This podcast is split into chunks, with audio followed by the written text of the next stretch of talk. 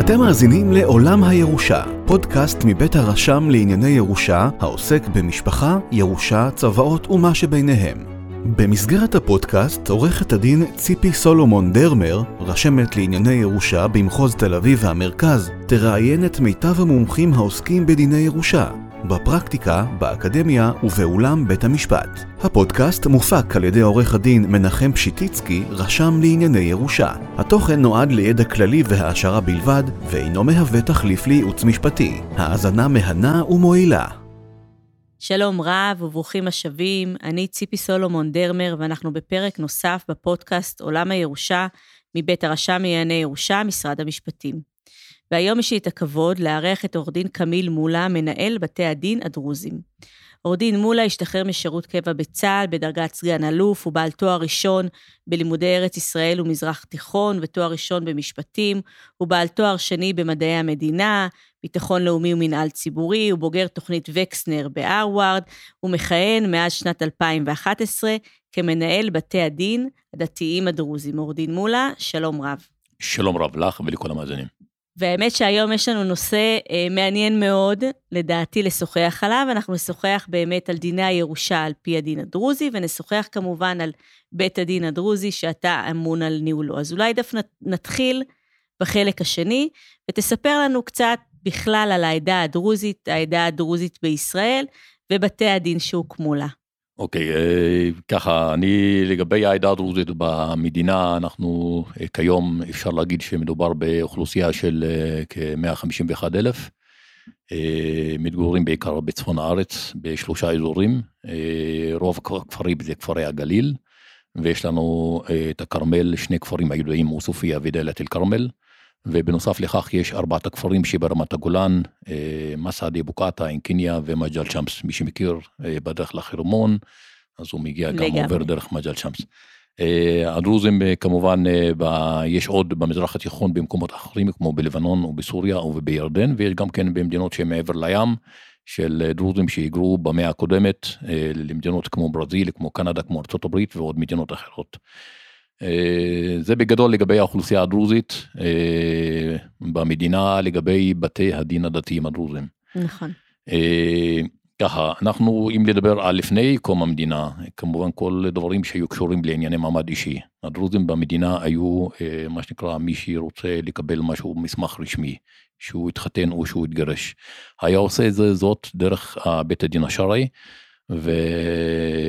ובשנות אחרי שקום המדינה, אחרי מלחמת העצמאות, אחרי חוק גיוס חובה בשנת 56, בשנת 57 הכירה ממשלת ישראל בעדה הדרוזית כעדה עצמאית. וכתוצאה מההכרה בעדה הדרוזית כעדה עצמאית, אז צריך לבנות אה, מערכת שיפוט דתית מערכת משלהם. מערכת משפטית? בדיוק. בתי דין? דומה לרבני, דומה לשרעי אצל האוכלוסייה המוסלמית, וככה היה. אה, כשהתחילו מה שנקרא לבנות את החוק ולחוקק את החוק, חוק בתי הדין הדתיים הדרוזים, אה, נשאלה שאלה בעיקר בחוק, בוועדת חוקה ומשפט בכנסת. על פי, על פי מה אמורים לפעול אותם בתי דין, הרי כשמדברים על... איזה ספר, דין הם יכילו בדיוק, בעצם. בדיוק, כי ספרי הדת כידוע זה דבר שאין גישה לכל אחד, לא כל אחד יכול, יש לו את הגישה לאותם אה, אה, ספרי דת. ובאו המנהיגות הדרוזית, בעיקר המנהיגות הדתית, הציעה לוועדה, לוועדת חוקה ומשפט בכנסת, לאמץ את החוק המעמד האישי הלבנוני של הדרוזים בלבנון. ובאו והציגו את החוק הזה, את החוק המעמד האישי של הדרוזים בלבנון, הציגו אותו בפני הוועדת חוקה ומשפט בשנת 57-58, ואחר כך עשו בו התאמות, עשו בו קצת שינויים, התאימו אותו לחוק הישראלי, mm-hmm. וחוקקו את החוק בשנת 62, חוק בתי דין דתיים דרוזים. והקימו את הבית דין הראשון בשנת 63, בית דין ראשון, ערכאה ראשונה בחיפה, אה, בית דין אה, ערכאה נוספת, ערכאת הערעור, וגם כן בחיפה.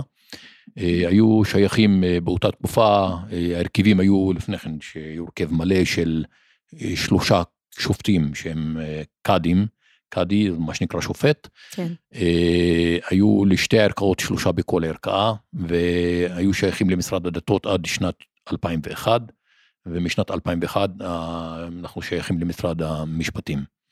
אה, חוק המעמד האישי הדרוזי הוא חוק, אפשר להגיד שהוא מתבסס בעיקר על הלכות אה, וחיקוקי אה, חכם הדור מבחינת העדה הדרוזית בכל העולם, זה אה, בשם אל-אמיר סייד, והוא כתב פרשנות דתית שקשורה לענייני מעמד אישי לפני כ-500 שנה, והדרוזים הלבנונים בתחילת שנות ה-30 של המאה הקודמת, עשו את, בנו את החוק הזה, ועשו בו תוספת שינויים כדי שיתאים לעידן, לעידן המודרני. כן.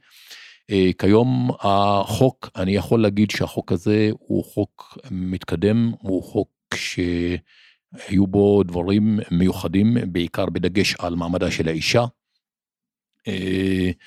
יש בו רפורמות מרחיקות לכת, אפשר להגיד. לדוגמה, שאישה יש לה שוויון בדיוק כמו לגבר, אה, אם להתגרש, אז מספיק מבחינת מצד השופט, הקאדי, אה, שצד אחד מבקש להתגרש, אז אה, גם האישה יכולה לבקש זאת והיא יכולה לקבל, זאת אומרת המשמעות של מה שאני אמרתי עכשיו, זה שאין הגינות. אין עגונות, אין, אין אישה מסורבת גט, ואישה גם אפילו ללא סיבה מוצדקת, מספיק שהיא לא רוצה להמשיך לחיות עם אותו אחד, וההפך הוא גם נכון, גם כשהגבר לא רוצה להמשיך, אותו דבר יש לו את היכולת להתגרש.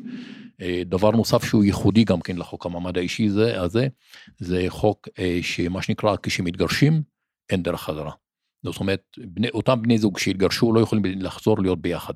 לא יכולים להתחתן מחדש. זאת אומרת, האישה יכולה להתחתן עם מי שהיא רוצה, הגבר יכול להתחתן עם אישה אחרת, אבל הם יכולים לחזור להיות ביחד. וזו מה שנקרא, אה, זה דבר שהוא כל כך חיוני וכל כך נכון וכל כך טוב, כי זה מה שנקרא מביא אותנו למצב שיש לנו אחוז גירושין נמוך, זה אחת הסיבות שגורמת לכך שהאחוז הוא בעדה הדרוזית הוא נמוך ביחס לשאר האוכלוסיות. שאין. דרך חזרה. אין דרך חזרה. כן, זאת אומרת, בדיוק. מי שמחליט מקבל את ההחלטה ואין דרך חזרה. בדיוק. עוד דברים אה, מיוחדים, אה, מה שנקרא, אין לנו, אין אפשרות להתחתן עם יותר מאישה אחת. זה בשום פנים באופן זה עיקרון דתי, שהדת, העניין הדתי המהותי לא מאפשר להתחתן עם יותר מאישה אחת. יש עוד דבר ייחודי שמה שנקרא, מה שנקרא פיצוי מיוחד שהוא רק אצל בני העדה הדרוזית. כשמתגרשים אז הקאדי אמור מה שנקרא לבדוק מי גרם לגירושין ובהתאם... סוג של אשמה. בדיוק. פיצוי סוג, על אשמה. בדיוק, פיצוי על אשמה, זה פיצוי מיוחד. אוקיי. זה מה שנקרא פיצוי עוטל ודרר. זה פיצוי עונשי אני קורא לו, זה מי שגרם לגירושין הוא צריך לשלם פיצוי. וזה אה, חוץ מאשר ההסדרה של כל ענייני הרכוש והמזונות וכל מה שאנחנו מכירים ממקרי הגירושין הקלאסיים. ממש. אה, זה עד כאן בסך הכל בגדול על ה... מה שנקרא מבחינת העדה הדרוזית לגבי אם זה בתי דין ואם זה העדה. אם להוסיף עוד קצת כמה דקות, דקה שתיים על העניין של הגירושין אצל העדה הדרוזית. מה כן. מצבנו כיום ביחס לשאר האוכלוסיות. אז אנחנו להערכתי כמו, כמו כולם, אבל אולי האחוז הוא נמוך ביחס לאחרים, כיום זה עומד על 16 אחוז, אה, להערכתי נמוך מאשר שאר האוכלוסיות במדינה, mm-hmm. אבל אם ביחס לעבר הרחוק, אה, יש עלייה. יש עלייה, כמו שאנחנו רואים בשאר האוכלוסיות. בדיוק, והעלייה היא נובעת מהרבה דברים, יש גורמים, הרבה גורמים שמשפיעים. שמשפיעים על כולנו בעצם. שמשפיעים על כולנו. אם להזכיר מה שהזכרתי מקודם, אז זה, זה תלוי ב, באדם, כן. תלוי במה שהוא חושב, ותלוי ב, גם הטכנולוגיה משפיעה. אז, אז נכון להיום, איפה יש לנו בתי דין דרוזים, אנחנו מחפשים אותם? אה, אז כיום יש לנו מה שנקרא בית דין ערכאה ראשונה בעכו, יושבים כן. בעכו, בית דין נוסף הוא בבוקעתה ברמת הגולן, זה בית דין חדש שנבנה, היה בכפר מסעדה ולאחרונה בנינו בית דין חדש בכפר בוקעתה, יש לנו שלוחה בכרמל בעוספיא, ויש לנו בית דין לעררים שהוא נמצא גם בעכו, זה סך הכל מערכת שיפוט דתית קטנה, שהיא נותנת מעלה לאוכלוסייה הדרוזית בארץ. אז יש לנו שלושה בתי דין בערכאה הראשונה, כן. ויש לנו ערכאת ערעור כמובן. אז אם אנחנו דיברנו קצת על מעמד האישי, בואו אולי נצלול לענייני הירושה. אז אולי תספר לנו בכלל האם מוגשות בקשות לצווי ירושה וצווי קיום צוואה לבית הדין הדרוזי, איזה דין יכיל בית הדין הדרוזי אם מוגשות אליו בקשות, האם יש איזה שהם תנאי סף להגשת הבקשה לבית הדין הדרוזי? אה, בענייני ירושה ועם כל מה שקשור להוצאת צו ירושה והוצאת צו קיום צוואה, אז בית הדין, אה, כמו שאר הערכאות, הערכאות הדתיות, עוסקים גם בסמכות מקבילה לרשם ירושה בעניינים האלה. ובית הדין, אה, ברור שהוא מקום, מאז שהקימו את בתי הדין משנת 63 עד היום, הוא כן מוציא צווים, והוא כן עוסק בכל מה שקשור לעזבונות. הוא עושה זאת על פי החוק האזרחי ולא על פי הדין האישי.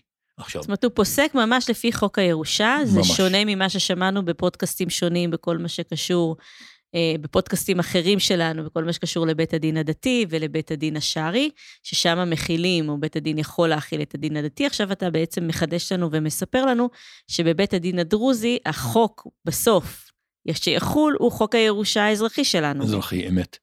עכשיו, הסיבה לכך היא מבחינת החוק, החוק כן מאפשר שמה שנקרא, אם צדדים של אה, בעלי עניין, שיש להם ניגעה לאותו הליך שמתקיים, יבקשו שזה יהיה על פי הדין האישי, כן, הם יכולים. אבל מכיוון שמה שמבחינת הירושות, מבחינת העזבונות, מבחינת כל הדברים האלה, זה מה שקיים בחוק המעמד האישי הדרוזי, הוא דומה, אה, אפשר להגיד אחד לאחד בחוק האזרחי, האזרחי של הירושה. ובגלל זה, מה שנקרא, סך הכל לא צריך לעשות שום התאמות, אז לפסוק על פי הדין האזרחי, וכדי שיהיה אחיד. האחידות היא חשובה, אה, כי כשרשם ירושה מוציא צו, אז יהיה דומה לצו שמוציא בית הדין, וההפך הוא גם נכון. ועושים זאת בעיקר אם מדברים על הצוואות, אז אנחנו, אפשר למצוא בחוק המעמד האישי פרק קצר, שהוא דומה מאוד לתקנות הירושה בענייני, בכל מה שקשור לצוואה.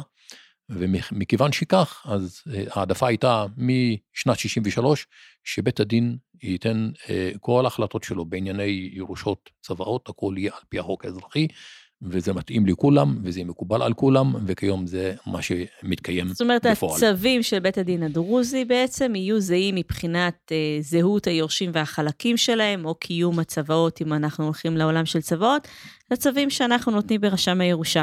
נכון, אה, אם אפשר להגיד רק הבדל קטן שמבחינת הסמכויות. אצלנו כן. זה דומה לרבני ולשרעי של האוכלוסייה המוסלמית. הסמכות כיום, כשמה שנקרא, אה, יש, בית הדין עוסק, בתי הדין עוסקים בהרבה דברים שקשורים למעמד האישי.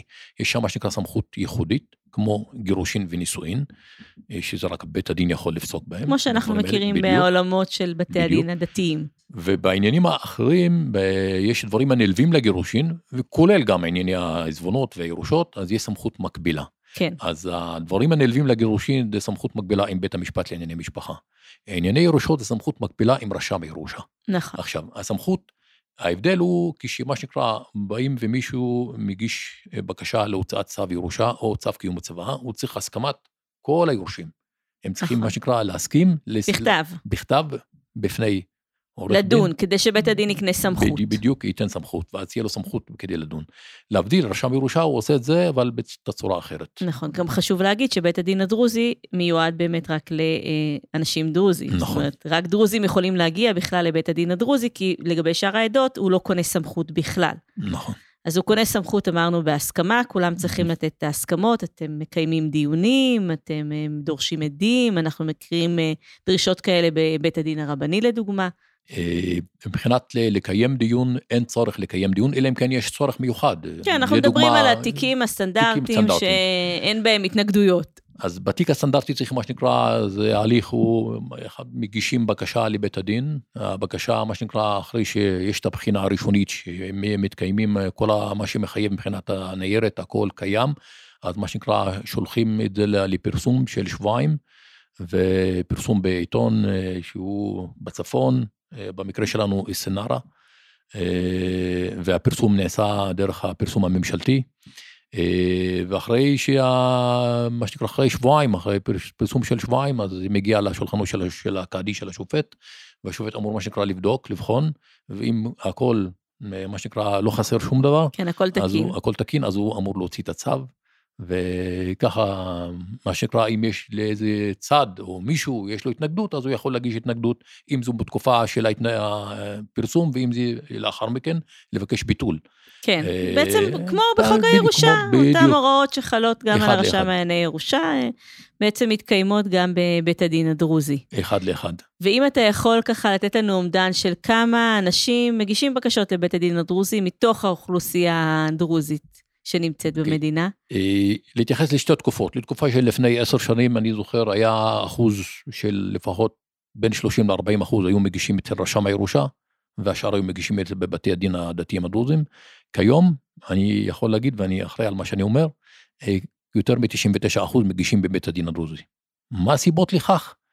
יכולים להיות סיבות של אולי הגישה יותר נוחה, אולי המהירות, למרות שלהערכתי אין הבדל, הוא לא כל כך גדול מול כן, רשם הירושה. כן, ההבדל הוא לא דרמטי היום לא, ברשם אה, הירושה. כן. דרמטי, אבל כנראה לאנשים יותר נוח, ואז כשהם מקבלים, מגישים בקשה ומקבלים מענה מצוין מבית הדין, אז כנראה אין להם בעיה להמשיך ולעשות את זה דרך, והאנשים מספרים שזה מביא את האחרים כדי שיגישו אך ורק דרך בית הדין, וזה דבר דווקא טוב, שזה יקל על רשם ירושה שיש לו לחץ נכון. להערכתי הרבה יותר מאשר בית הדין, וזה כן. עושה טוב לכולנו. עורך דין מולה, אתה רוצה להוסיף לנו עוד משהו?